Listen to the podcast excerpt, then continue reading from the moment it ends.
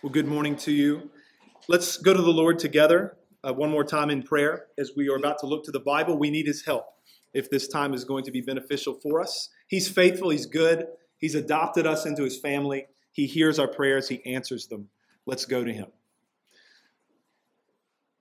Our Father in heaven, we come to you not on the basis of our merit, certainly not on the basis of our own righteousness, but we come to you in the name of your Son, Jesus Christ, and in his righteousness and merit, we come to ask you to be with us now as we look to your word. You are a good and gracious God. You are utterly faithful. You keep all of your promises. And you have promised that your word always does its work.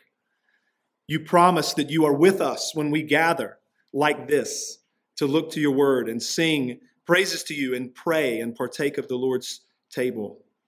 And so we pray that you would pour your spirit out in abundance now. Father, we pray that you would help me as the preacher of your word so that I might be helpful to these dear people who have gathered here today. We pray for all of us that as we sit under your word, your spirit would work in our hearts and in our minds so that we might really hear and so that we might truly see and so that we might have hearts that would love what your word says. We thank you for Jesus. We praise you for him, his life, his death, and his resurrection. The fact that we can sing what we just did. The fact that we can have absolutely zero confidence in ourselves, but can have complete confidence that we'll be with you forever because of Christ. So come be with us now, we pray. Exalt your Son that we might believe. And we pray in Jesus' name. Amen. Well, friends, we have come to the end of our sermon series through the book of First John. Uh, so, for those of you who are with us today and you haven't been making your way through this letter with us, I just want to say welcome to you. I hope that you feel in some way not only just invited into this gathering, but I hope that even though you're coming in on the tail end of a sermon series, that you feel invited into this wonderful letter. The series title for um, this trek through First John was a letter of comfort and joy, because that's exactly what this letter is about. We've thought about together for 13 Sundays the fact that John wrote this letter to Christians who were in difficult circumstances, Christians who were being bombarded by bad teaching, and Christians who were being left by many of their friends, many of their loved ones, even in the church. So, this was a tough situation that John was writing into. And he's writing to comfort the saints, he's writing to bolster their assurance and their confidence in God. And so, that is what we have been thinking about together for a number of weeks now. And so, you, as a visitor today, are invited to now consider these things with us. For the folks who have been with us for these 13 weeks, I hope that this has been as good of an experience for you as it has been for me in studying this letter and thinking about these wonderful truths and how good and faithful God is and how He does, in fact, desire that His children would know that we have eternal life and that we can have complete confidence in Him and in His Son. So, all of that is just some brief introductory comments from me. We have a lot to do today, so I didn't really plan a big formal introduction. This is our final sermon, and uh, it is quite a bit to cover in certain aspects. There's some things that need to be explained. If you've looked at the passage this week at all, you might be asking the question, like, bro, what in the world is the sin that leads to death? That Paul said, or excuse me, that John says we shouldn't even pray for. We're going to think about that today. So I want to try to do some good explaining there, and that's a sober thing. And I pray that even around that sober consideration in the middle of the passage, that we can be assured from God's word that we are good with God and that we have eternal life. So if you have your Bibles, and I hope that you do, open them up to 1 John chapter 5. We're going to be looking today at verses 13 through 21 the final verses of this wonderful letter. If you're not used to looking at a Bible, don't sweat it. We will have the verses printed on the screen for you to follow along with us, and we hope that that's useful to you. So before we go any further, I will read God's word for us. I write these things to you who believe in the name of the Son of God, that you may know that you have eternal life. And this is the confidence that we have toward him that if we ask anything according to his will, he hears us. And if we know that he hears us in whatever we ask, we know that we have the requests that we have asked of him. If anyone sees his brother committing a sin not leading to death, he shall ask, and God will give him life. To those who commit sins that do not lead to death, there is sin that leads to death. I do not say that one should pray for that. All wrongdoing is sin, but there is sin that does not lead to death. We know that everyone who has been born of God does not keep on sinning, but he who was born of God protects him, and the evil one does not touch him. We know that we are from God, and the whole world lies in the power of the evil one. And we know that the Son of God has come and has given us understanding, so that we may know him who is true. And we are in him who is true, in his Son, Jesus Christ. He is the true God and eternal life. Little children, keep yourselves from idols. Amen. Thanks be to God for his word. I think even in this final passage, as you see some of those sober words contained in it, you also see this certainty that John writes with about the identity of his hearers and who we know ourselves to be in the Lord Jesus Christ. I pray this is a sweet time for us. I have three points for our consideration this morning. Three points as we make our way through the text. And then to conclude the series and hopefully put a little bow on it, I have four pastoral encouragements just from me to you. So three plus four is the perfect number seven. I leave that to you. I didn't do that intentionally. My outlines don't have a great amount of strategy to them, as you know. I pray God uses it nonetheless. Point number one. Here we go. Point number one. We have eternal life and confidence toward God. Number one, we have eternal life and confidence toward God. We're going to be looking at verses 13 to 15 for just a few moments. I want to read verse 13 for us again. This is not unique to me. Many, many people throughout the history of the church who have studied this letter understand chapter 5 and verse 13 to be essentially a purpose statement of the entire letter. So, what is it about? Why did John write it? He's going to tell us. Here we go. I write these things. He's reflecting back on what he's written. I write these things to you who believe in the name of the Son of God, that, so that, in order that you may know that you have eternal life.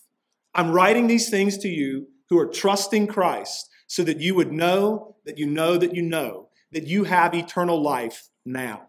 That's the purpose. We always want to know authorial intent, right? When we come to Scripture and study it. What did the author intend here? It's always wonderful when the author just very clearly and explicitly pulls back the curtain. I've written this to you so that you would know that if you're trusting Christ, you have eternal life. As John is coming to the end of the letter, it's only natural that he would reflect back on what he's written. And he is drawing this letter to a close with this wonderful statement of encouragement. It shouldn't surprise us, just as we've thought for a number of weeks about what this letter is written to accomplish to bolster the assurance of the redeemed and to comfort the saints, to reassure them before the Lord that they are, in fact, right with God, and to also just comfort them in the midst of hard circumstances as they have been taught a lot of bad theology and as they have been abandoned by people in the church. John has also written, as we know, to encourage them to press on in trusting Christ and to press on in love and good works. But I want us to think for just a moment about this reality that we have eternal life now. So it's an interesting situation that we find ourselves in as believers in this world. We are redeemed, yet we are still fallen. We are justified, declared righteous by God in Christ, and yet we are still sinners. Our salvation, on the one hand, is accomplished, it's certain, and it is being accomplished. Eternity and eternal life for us has been inaugurated, so it's already started, and it has not yet been consummated. It has not yet been fully realized. We live in between the already and the not yet, as is so often said. But we have eternal life now. Like, really. For those who sit here this morning trusting in the Lord Jesus Christ, you have, we have eternal life now. Not because of you, not because of anything that you have done or haven't done, not because you're good, but solely because of Jesus Christ. We just sung about that. Yet not I, but through Christ in me do I have eternal life now. Everyone, this is important. The apostle is speaking in this way throughout this letter, and this is the testimony of the entirety of Scripture that all of those who are justified, declared righteous in the Lord Jesus now, will be finally saved. Everyone who is justified, counted righteous by faith in Christ today, will be finally saved. This is why the writers of Scripture will often use the terms justification and salvation almost interchangeably. Because to be justified is to be saved. To be justified means that we will be sanctified, transformed. To be justified means that we will be glorified, finally, in heaven with God forever. So, our present justification, that pronouncement over you, righteous in Christ, because of his life in your place and his death that has atoned for your sin, your present justification and mine guarantees our final salvation. That is good news.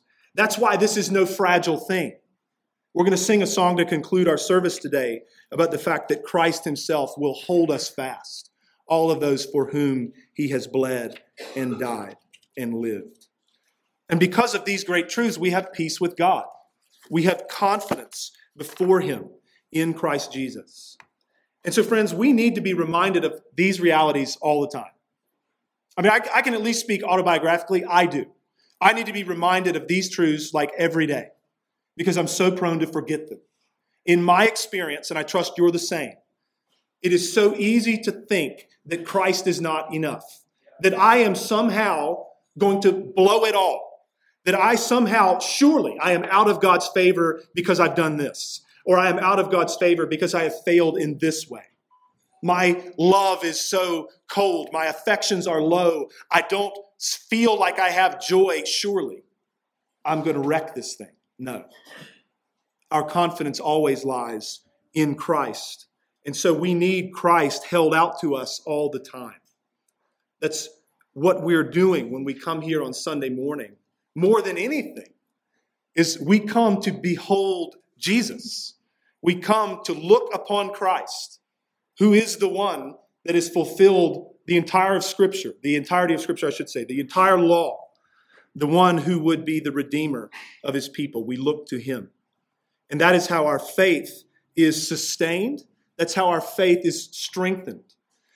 Oftentimes, we think that if we're going to make it in the Christian life, we tend to think that it's about our effort and it's about what we're doing. And surely we should be talking about all the things that we need to do. We'll talk about that. We'll talk about how we should live. But primarily, first and foremost, always, we herald and behold Christ Jesus. That's how our faith is sustained. That's how we'll make it to the end.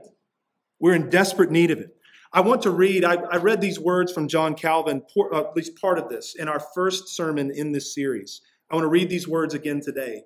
Calvin's thoughts on this verse are saying this very thing quite beautifully and powerfully. Here we go. Calvin writes 500 years ago, he wrote this the apostle, says that he wrote to those who had already believed, so that they might believe more firmly and with greater certainty, and thus enjoy a fuller confidence as to eternal life. Then the use of doctrine is not only to initiate the ignorant in the knowledge of Christ, but also to confirm those more and more who have already been taught. For there are still in us many remnants of unbelief. That's true. But we ought to observe the way in which faith is confirmed, even by having the office and power of Christ explained to us, his person and his work. It is therefore the duty of a godly teacher, in order to confirm disciples in the faith, to extol as much as possible the grace of Christ, so that being satisfied with that, we may seek nothing else. Amen. If I'm just speaking personally to you, if I was charged with that, that brother for his whole life sought to extol as much as possible the grace of Christ, that would be a wonderful thing. Let's put our eyes on verse 14.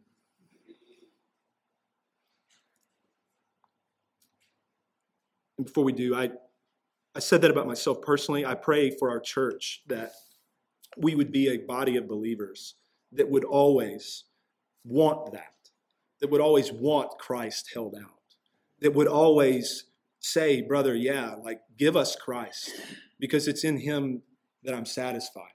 It's in him that I have hope and confidence. Give us Jesus. Here we go, verse 14. Here is the confidence, John says, that we have toward God, that if we ask anything according to his will, he hears us. And if we know that he hears us in whatever we ask, we know that we have the request that we've asked of him. So, John, quite simply, if we ask anything according to God's will, he hears, and we know that he hears, we know that he answers. He always gives us according to what we ask when we ask this way. Just a few thoughts on this. God hears our prayers and he answers our prayers because we are now his children. Think about chapter 3 and verse 1. Think about the wonderful love with which God has loved us that we might be called children of God, and so we are. That's chapter 3 and verse 1. That's the ground of this reality that he always hears the prayers of his children and he always answers them. Now, don't be thrown off by this according to his will piece. This kind of warps people out of their frame.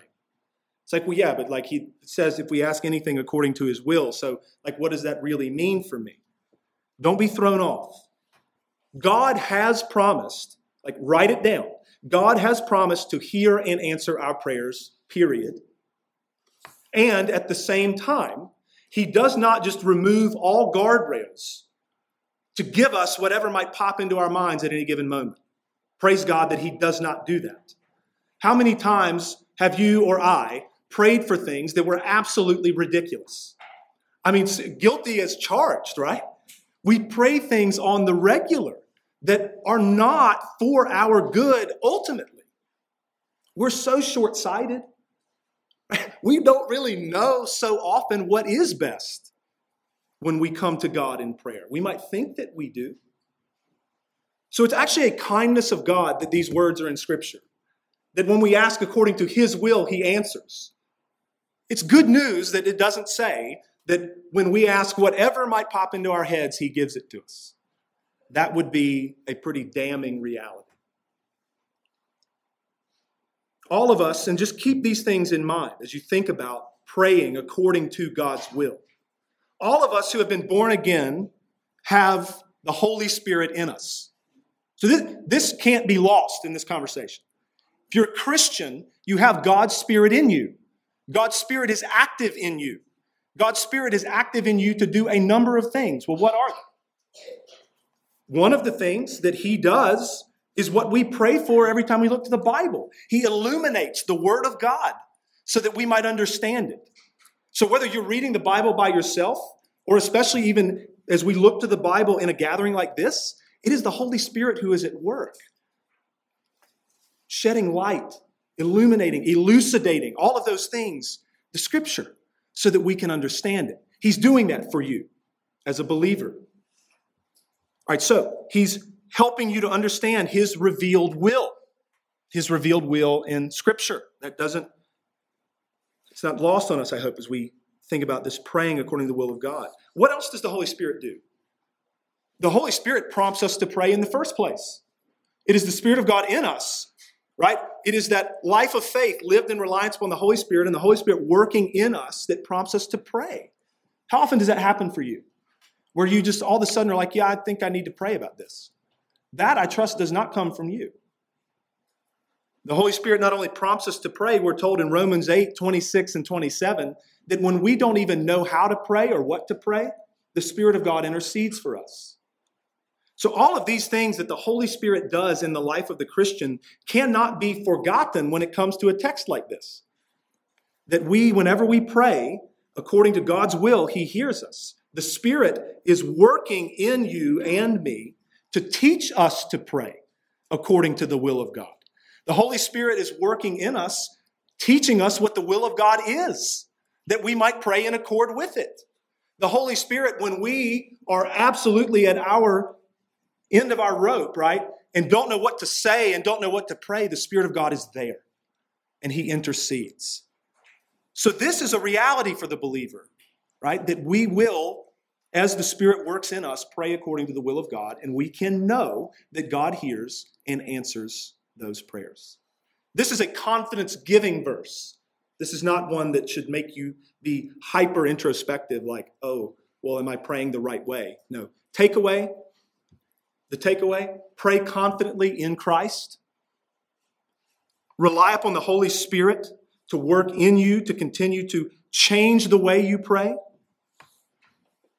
And know that God hears you when you pray. And know that He always answers according to His perfect will and providence. That's the takeaway. Pray and trust the Lord. Point number two. Point number one is that we have eternal life and confidence before God. Number two, sin is real and it is serious. Sin is real and it is serious. We're going to be looking at verses 16 and 17. And I'm going to try to do some decent explaining here of these verses that can be difficult for many in trying to understand what they mean. We pray the Lord would give us grace as we look to this. Let's read the verses again. If anyone sees his brother committing a sin not leading to death, he shall ask, and God will give him life, meaning God will give life to that brother for whom you've prayed. And he's clarifying that. God's going to give life to that brother for whom you've prayed if that sin being committed does not lead to death. And then he says, into verse 16, there is a sin that leads to death. And I do not say that one should pray for that. Verse 17, all wrongdoing is sin, but there is sin that does not lead to death. So, very simply here, I want to do some high level stuff first, and then we'll kind of get down into the minutiae and the weeds a little bit. So, high level, we are to pray for our brothers and sisters when we see them caught in sin. We look around, we live life in a congregation of believers, we all get caught in sin. We have not yet been fully sanctified. The takeaway, first of all, is pray for each other, pray for one another. When you see a brother or sister falling into sin, pray for him or her. We are, as the church, to intercede for one another, even as the Spirit of God intercedes for us. We are to seek the restoration of those individuals who are caught in sin. We're to seek restoration. The Bible is about redemption. The church is about heralding that message of redemption and restoration. We are to seek that when we see our brothers and sisters falling into sin. And then God, we see, God hears those prayers. You see this. If anyone sees his brother committing a sin not leading to death, he shall ask, and God will give him life. God will restore that person. Praise God for that promise. So that's the emphasis of these two verses. The emphasis is that we should intercede and pray for each other when people are caught in sin all the time, with one exception. Like we should never make the exception the rule. Amen, somebody, right? We pray for everybody that we see caught in sin, one exception. We're going to look at it. John writes about a particular sin that leads to death and makes it clear, right, that he's not saying that we should pray for people committing that sin. So the million dollar question is well, what is that, man? Like, what is that sin? Before I even start, I think I'm going to make this clear this sin, when it happens, is obvious.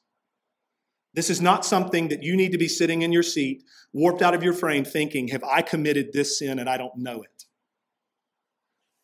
This sin is very clear. We're going to think about it. What is the sin that leads to death? It would be the same thing that is often referred to as the unpardonable sin. If we begin by thinking about the words of Jesus in the Gospels, he says there, that anybody who blasphemes, says something that's a lie about the Son, about Him, will be forgiven. But anybody who blasphemes the Holy Spirit will not be forgiven. So the sin that will not be pardoned, in the context in which Jesus is giving that statement in the Gospels, is where some in his audience, the leadership of the Jewish people in particular, are ascribing the works of the Holy Spirit to Satan. It's ascribing the work of God to the devil. All right, so let's just think more about this. Let's think about the work of the Holy Spirit. Let's think about the work of the Holy Spirit first as it pertains to Jesus. We know that Jesus is God the Son incarnate, fully God, truly God, truly man. In terms of his humanity, because he lived a real human life, he was conceived by the Holy Spirit. Let's start with that. Virgin birth. Is that a big deal? Yes. It is a big deal. We could talk about that some other time. That was a possibility, and that happened in the power of the Holy Spirit. Okay, there's one thing. What else about Jesus? He lived a perfect life as a man in utter reliance upon the Holy Spirit of God. That's the second thing we can say about the work of the Spirit in the life of Christ. Third thing, the work of the Spirit in the life of Christ, Jesus as a man, right? Truly God, but we know that he set aside so much in leaving heaven to take on flesh. He humbled himself. He still is God, fully man. He is performing miracles as the God man in the power of the Holy Spirit. Fourth thing, but the life of Christ. How was he raised from the dead? He was raised from the dead in the power of the Holy Spirit. Right? So just think about the gospel, what we herald. The work of the Holy Spirit is essential. Conceived of the Holy Spirit, lived a perfect life in reliance upon the Holy Spirit, performed miracles in the power of the Spirit, was raised by the power of the Spirit. That's a big deal. All right? Think of the work of the Spirit with respect to the testimony about Christ, the message. The Spirit inspired men, He carried men along to write Scripture. And the Scripture, as we know, bears witness about Christ. This is a work of the Holy Spirit. The Spirit gifts men to herald the message. Only the Holy Spirit of God makes a preacher of the gospel. So he gives those gifts that the gospel would even be preached. Okay? Third thing we can say about the Spirit with respect to the message about Jesus is that the Spirit is the one who ultimately, in and through these means, bears witness about Christ. We thought about that last week. Chapter 5 and verse 6. And the Spirit is the one who testifies because the Spirit is the truth. The Spirit of God is the one ultimately who testifies and bears witness about Jesus, who he is, and what he came to do. Okay, let's keep thinking. Think of the work of the Holy Spirit as it pertains to the church.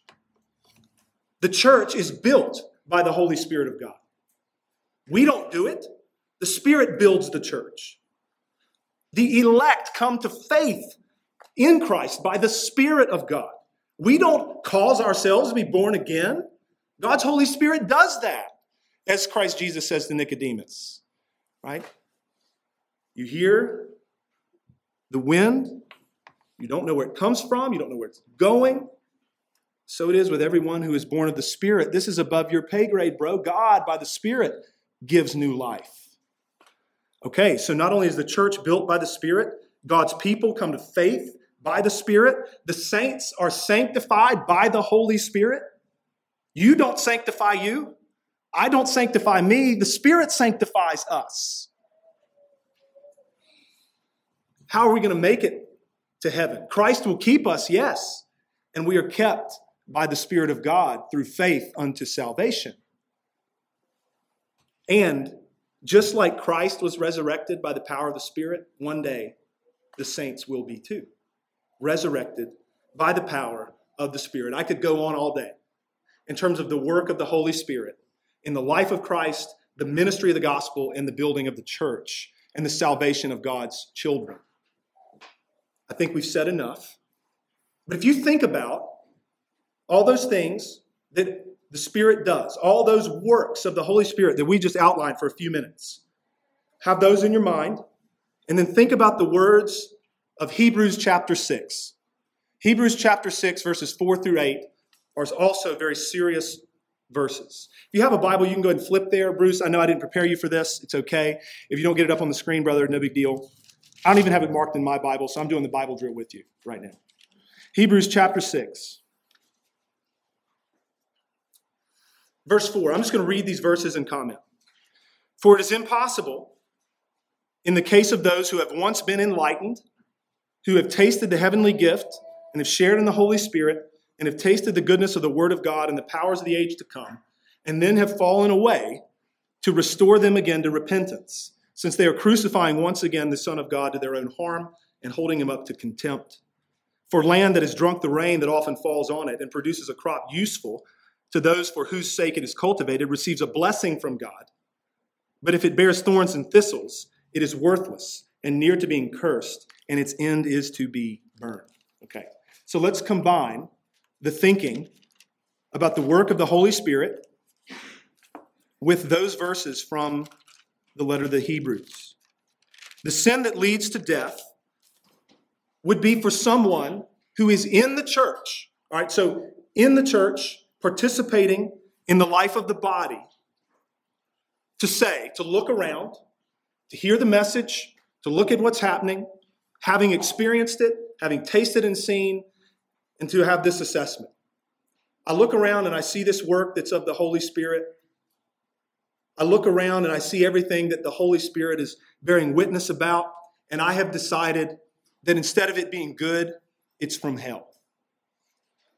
I've decided that instead of it being from heaven and being of God, that this is of the devil.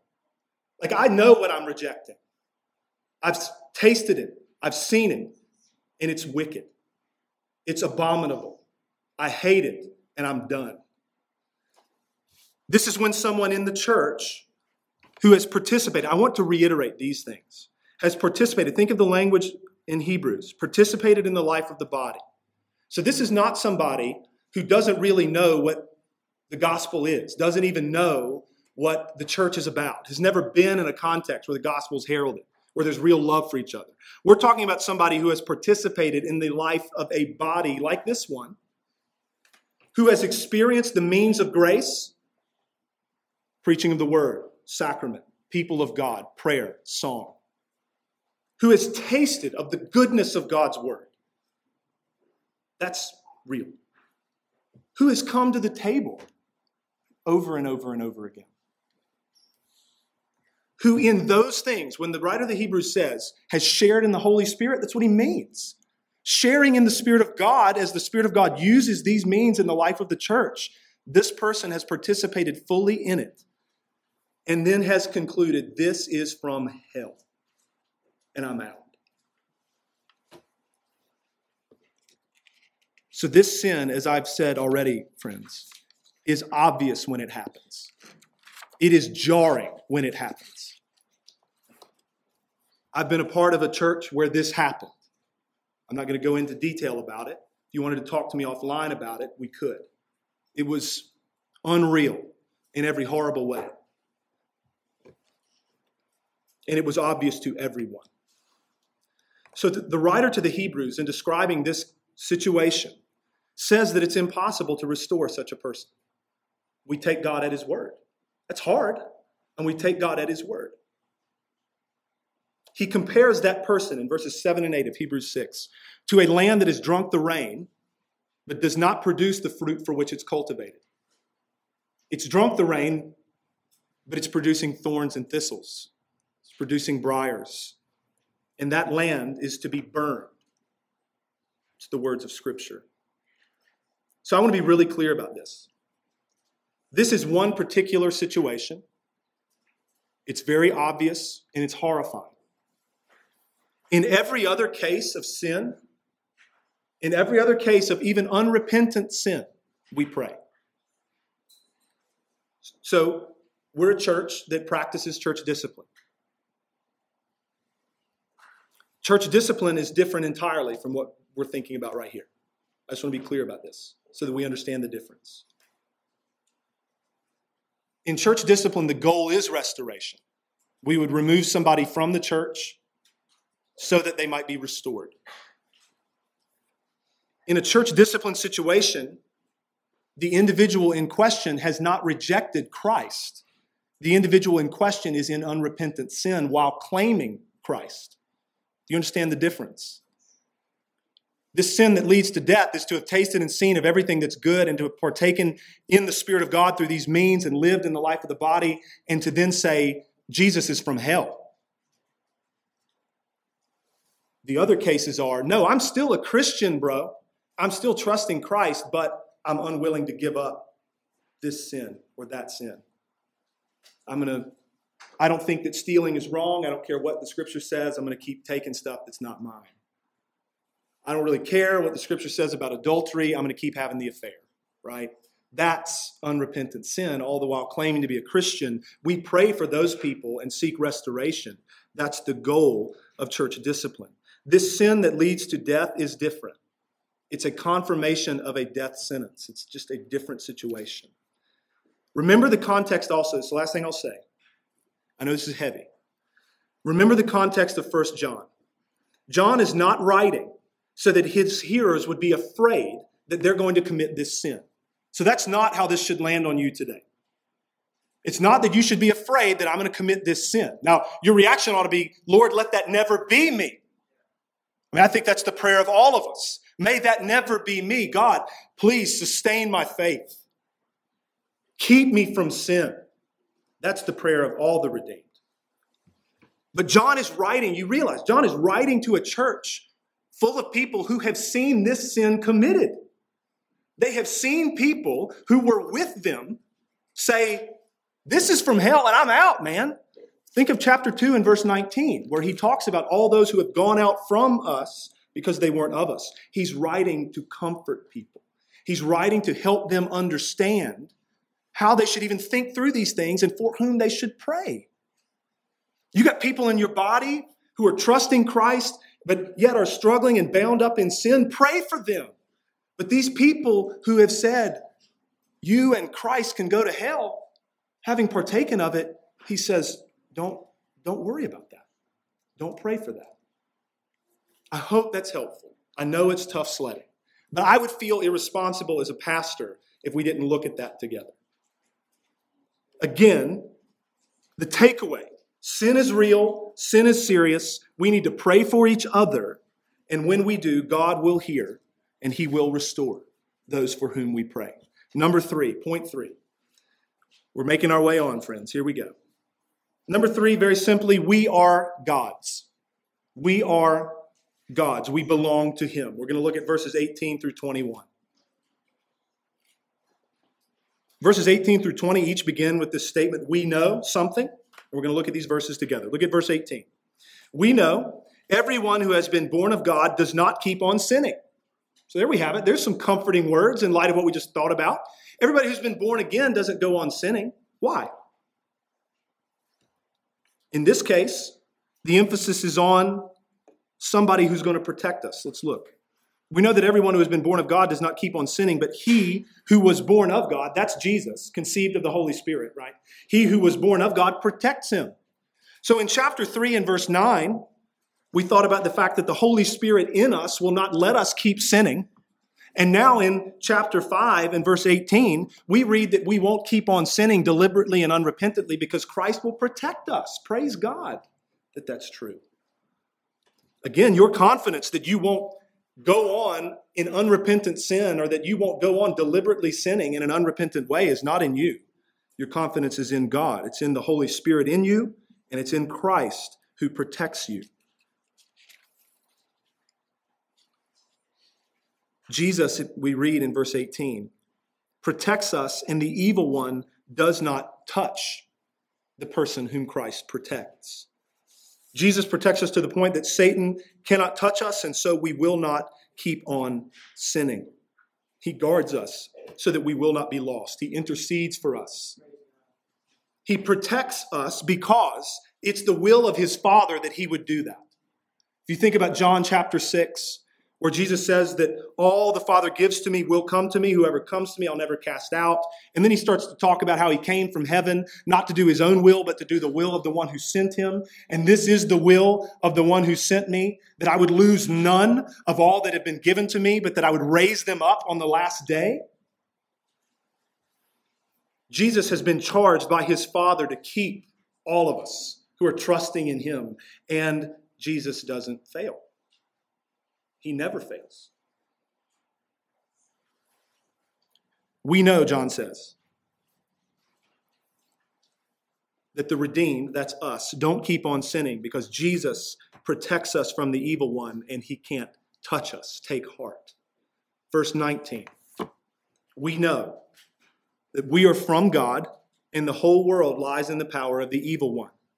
Very simply, there are two kinds of people in the world we are of God, and then there are those who are not. We know who we are, not because we're great, but because God has done this. And we have been given a new identity in His Son. We have been adopted into the family of God, and we have a new name now.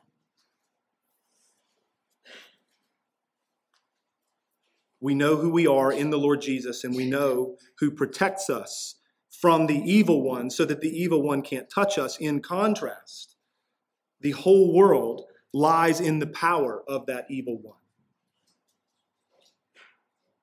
The world has a different identity than we do.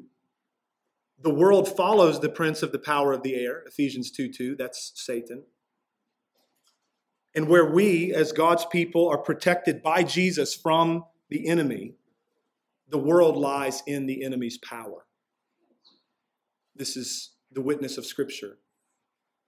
From the beginning, there are children of promise and there are children of the flesh. There are seed of the woman from Genesis chapter 3 and seed of the serpent. There are God's people and there is the world. We know, John says, that we're of God. We're not of the world, and we're not under the power of the evil one. So take heart. Next, verse 20. We know. We know. The Son of God has come and has given us understanding so that we may know him who is true. The Son of God has come and has given us understanding so that we might know God. Jesus came and he gave us, his people, understanding. How? There's a lot that could be said, but I'll just suffice it to say today that Jesus is the ultimate revelation of God and that it is through him alone that we would know God truly. John 14, Jesus is speaking to his disciples I am the way and the truth and the life. No one comes to the Father except through me. If you had known me, you would have known my Father also. From now on, you do know him and have seen him. Whoever has seen me has seen the Father. God the Son came and revealed God to us. Hebrews chapter 1, verses 1 through 3. Long ago, and at many times and in many ways, God spoke to our fathers by the prophets. But in these last days, he has spoken to us by his Son, whom he appointed the heir of all things, through whom also he created the world. He, Jesus, is the radiance of the glory of God and the exact imprint of his nature, and he upholds the universe by the word of his power. John 17, 3. Jesus prays this. And this is eternal life. You want to talk about having eternal life? This is eternal life, that they know you, the only true God, and Jesus Christ, whom you've sent. 2 Corinthians 4 6. This is a great one. For God, who said, Let light shine out of darkness, has shone in our hearts to give the light of the knowledge of the glory of God. How? In the face of Jesus Christ. The light of the knowledge of the glory of God is beheld in the face of Christ. We know that the Son of God came and gave us understanding so that we may know him who is true, and we are in him who is true. We're in God, and then he qualifies that in his Son, Jesus Christ. He is the true God and eternal life. So we, the redeemed, are in God, and we are in God by virtue of being in Christ. We say the greatest thing in the world is to be in Christ for so many reasons. One of them is here. If you're in Christ, you're in God. You literally abide in Him who is true. He, Jesus, is the true God and eternal life. More on that in just a moment. John tells us we know that we know God because the Son of God came and gave us understanding. We are in God by virtue of being in Christ, and in Christ we not only know God, we have eternal life. Take heart. Verse 21. Now, this kind of final exhortation. Little children, that's a term of endearment. We've seen it so many times. Dear ones, right? Keep yourselves from idols. Keep yourselves from false gods. Keep yourselves from worshiping other things. Keep yourselves from running off into error. Remember the context. It's idolatry everywhere, lawlessness everywhere, false teaching everywhere. John knows that. Little children, watch out for this. There's false teaching and there's apostasy all around you, and there's idolatry everywhere you look. Dear ones, keep yourselves from idols. I promised four exhortations from me. and give them to you now. So this is kind of family time. And that doesn't mean I obviously members of the church, if you're here with us today, just consider like you've been invited into the living room. Here we are. Four encouragements. Number one. This is kind of in the spirit of the letter. I'm trying to take my cue from the Apostle John. Number one, dear ones, keep trusting Jesus. Keep trusting Christ. He is the true God. We just saw that on the page. He's truly God. So if anybody, I came in and sat and listened to the last few minutes of the time with the youth this morning. You guys were talking about serious things, about translations and all this stuff, but you were also talking about different sects and cults like Mormonism and Jehovah's Witnesses and all of these kinds of things that would deny that reality right there. That he is, Jesus is the true God. One verse amongst a host, 1 John 5 20. What do you do with that, bro? He is the true God and eternal life. There it is. So keep trusting him. He's God and he came in the flesh. We've thought about that. Truly man. He is the propitiation for your sins. You are a great sinner. Own that. So am I. And Christ is a great Savior. There is more mercy in him than there is sin in you. He atoned for your sin. He satisfied the wrath of God for your sin.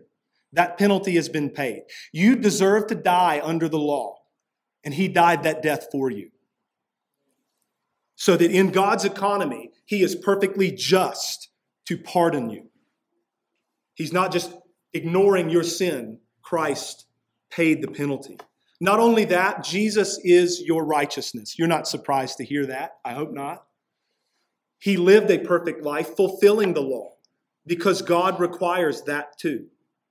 If Jesus only wiped your sins away, we're all going to hell because we're not righteous. We need righteousness that we have not accomplished. He did it. He came to fulfill it, and it's counted to us through faith. Praise God. He is your advocate with the Father. John says, I'm writing these things to you so that you might not sin. And if anybody does sin, we have an advocate with the Father, Jesus Christ the righteous. He pleads the merit of his blood for you. He is your protector. We just thought about that. He'll hold you fast, and the devil can't touch you. He is your resurrection and your life. In other words, He's enough. Trust Him. Rest in Him. Know that His merits have been applied to you and that He has accomplished everything you need. There is nothing that you need that He has not secured for you, that is not yours now by faith in Him. That's amazing news. That's the gospel. The gospel is a message not of do these things. The message of the gospel is it's done. Trust Christ. He, my prayer for you and me and our church is that Jesus would be at the center of our gaze and focus all the time. We can talk about all kinds of other awesome stuff about how we're going to live together and how we should live and what God's word says to all kinds of those things. And Jesus is always at the center, He's at the foreground, and the Christian life is only seen through Him.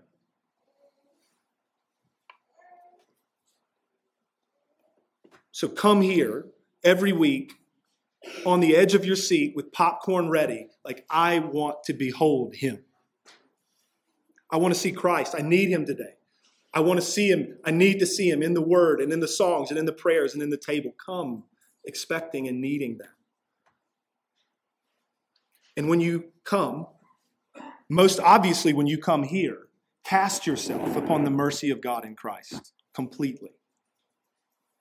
By here, I realize there will be some people listening to the audio. I'm pointing at the Lord's table. When you come here, cast yourself on the mercy of God in Christ. And, brothers and sisters, all the time point each other to Jesus. 1 Corinthians 1 30 and 31. Write those verses down. I'm going to read them, but write them down. Paul writes, He, being Jesus, He is to us wisdom from God, righteousness and sanctification and redemption, so that as it is written, let the one who boasts boast in the Lord. Wisdom, righteousness, sanctification, redemption Christ is all. Number two, exhortation from me to you. Not only keep trusting Jesus, number two, keep pursuing righteousness. Keep pursuing righteousness. It is worth the effort. Righteousness being obedience to God's commands, righteousness being good works, as the scripture would call them. You have. So here's the great news about that you have God's Spirit in you, and so you want to do that. Me saying, hey, keep pursuing righteousness does not sound like we say as like a trip to the DMV or I got to go get my teeth cleaned. It's like, yeah, I want to obey. I want to do good works for the glory of God. That's what the Spirit of God does in you. That will be imperfect. You won't always feel that way, but it's real. So keep pursuing righteousness. You have God's Spirit in you, so you want to do that, but you also have God's Spirit in you who will work to produce that in you. When you do good works or when you obey God's commands, you don't get the credit. The Spirit of God in you has produced it. The beauty of it, too, because you have God's Spirit in you, it is certain that you will obey. It is certain that you will do good works for the glory of God. He will see to it. The Spirit of God will work in you. So, this is important. The Spirit will not let us go on sinning because He will certainly sanctify us. And while we are not saved by our good works, we are saved unto good works. We're not saved by our works, we're saved by Christ's works counted to us, amen, but we are saved unto good works. Ephesians 2 8 and 10. For by grace you have been saved through faith. And this is not your own doing, it's the gift of God, not a result of works, so that no one may boast. That's pretty clear. For we are his workmanship, created in Christ Jesus for good works, which God prepared beforehand that we should walk in them. That's what is happening when you obey and when you do good works. Keep pursuing that. Number three, keep loving each other. Keep loving each other. Remember that it's not we who have first loved God, but it is God who first loved us and sent his Son to be the propitiation for our sins, and so we love each other. God's love for us drives and produces our love for one another. And just like we're not saved by good works, we're not saved by our love, but we are saved unto love for each other. And so we seek and strive to know one another like really know each other and to be known by one another. So seek that out. Seek to know people and seek to be known. That's scary. But the gospel makes the church a safe place where that can happen. We seek to bear one another's burdens and sorrows. There will be those. We seek to rejoice with those who rejoice. There will be those moments too. Oftentimes on the same day, there's sorrow and there's rejoicing. Like we talk about in the membership class, it's a very emotionally taxing to be a Christian in order to be ready to rejoice with those who rejoice and weep with those who weep. And we strive to do that by the Spirit. We pray for each other. We've already thought about that. We confess sin to one another. We gently restore one another when we are caught in sin. We share good things with each other. That's a fun part. I've got good things and I want to share that with you. I want to invite you in to share of these good gifts of God. We practice hospitality. We encourage one another and we point one another to Christ. All of those things would characterize our love for each other. Number four, lastly, thank you for trucking with me so far. Last encouragement to you is that you belong to God. You belong to God. You have Christ. You have taken hold of Christ because he has taken hold of you. You're safe now. You know the truth. You have eternal life in Jesus now. You've been adopted. You have a new name. God is no longer your judge, He's now your Father. And what you will be one day has not yet been revealed, and it's going to be awesome. You will shine like the sun in the kingdom of your Heavenly Father. And what you've been doing, trusting Christ, pursuing righteousness, loving each other, do so all the more. Jesus is the only ground of your assurance and your standing before God. Look to him and be encouraged by what God is working and doing in you. I know I can speak for the pastors of the church that we are encouraged by you. We look around and see what the Lord is doing in your lives individually, what the Lord is doing in this small little body of believers that just got started not long ago that nobody in the world cares about. God is doing great things. We're encouraged by that. And so you should be as well. And just pastorally, this is a very personal from me to you. This letter has really been, it's been great for me. I pray it has been for you too. And I want to tell you guys, the members of CBC especially, that I love you. I'm grateful for you. You are an encouragement to me. It's a joy to be your pastor. It's a joy to follow Christ with you. And I am personally, I'm thankful for so many things. I'm thankful for the word of God. I'm thankful for what we do here every Sunday. I'm thankful for how we live together during the week. I'm thankful for the church. So thank you personally for helping me follow Christ. I pray that you feel the same. John says, I write these things to you who believe in the name of the Son of God, that you may know that you have eternal life. Amen. Press on, trust Christ. God is faithful. Let's pray. Our Father in heaven, we come to you still in need of you, still in need of you to minister to us and to take your word and do your work with it. We pray, Lord, that you would, as we have not only thought about your word, but thought about your son, we pray that you would hold Christ out before us even now. We pray that you would sustain our faith and even impart faith today. We pray that as we come to the table that we would be filled with joy and assurance and peace. We pray that we would be filled with gratitude and awe before you in what you have done for us in Jesus. Father, we thank you for how much you love us and how kind you are to us. We thank you and praise you that you know our frame and that you are very well aware of how much we need to be reminded of the truth of Jesus. Sustain our faith in him, we pray. And we pray in Jesus' name. Amen.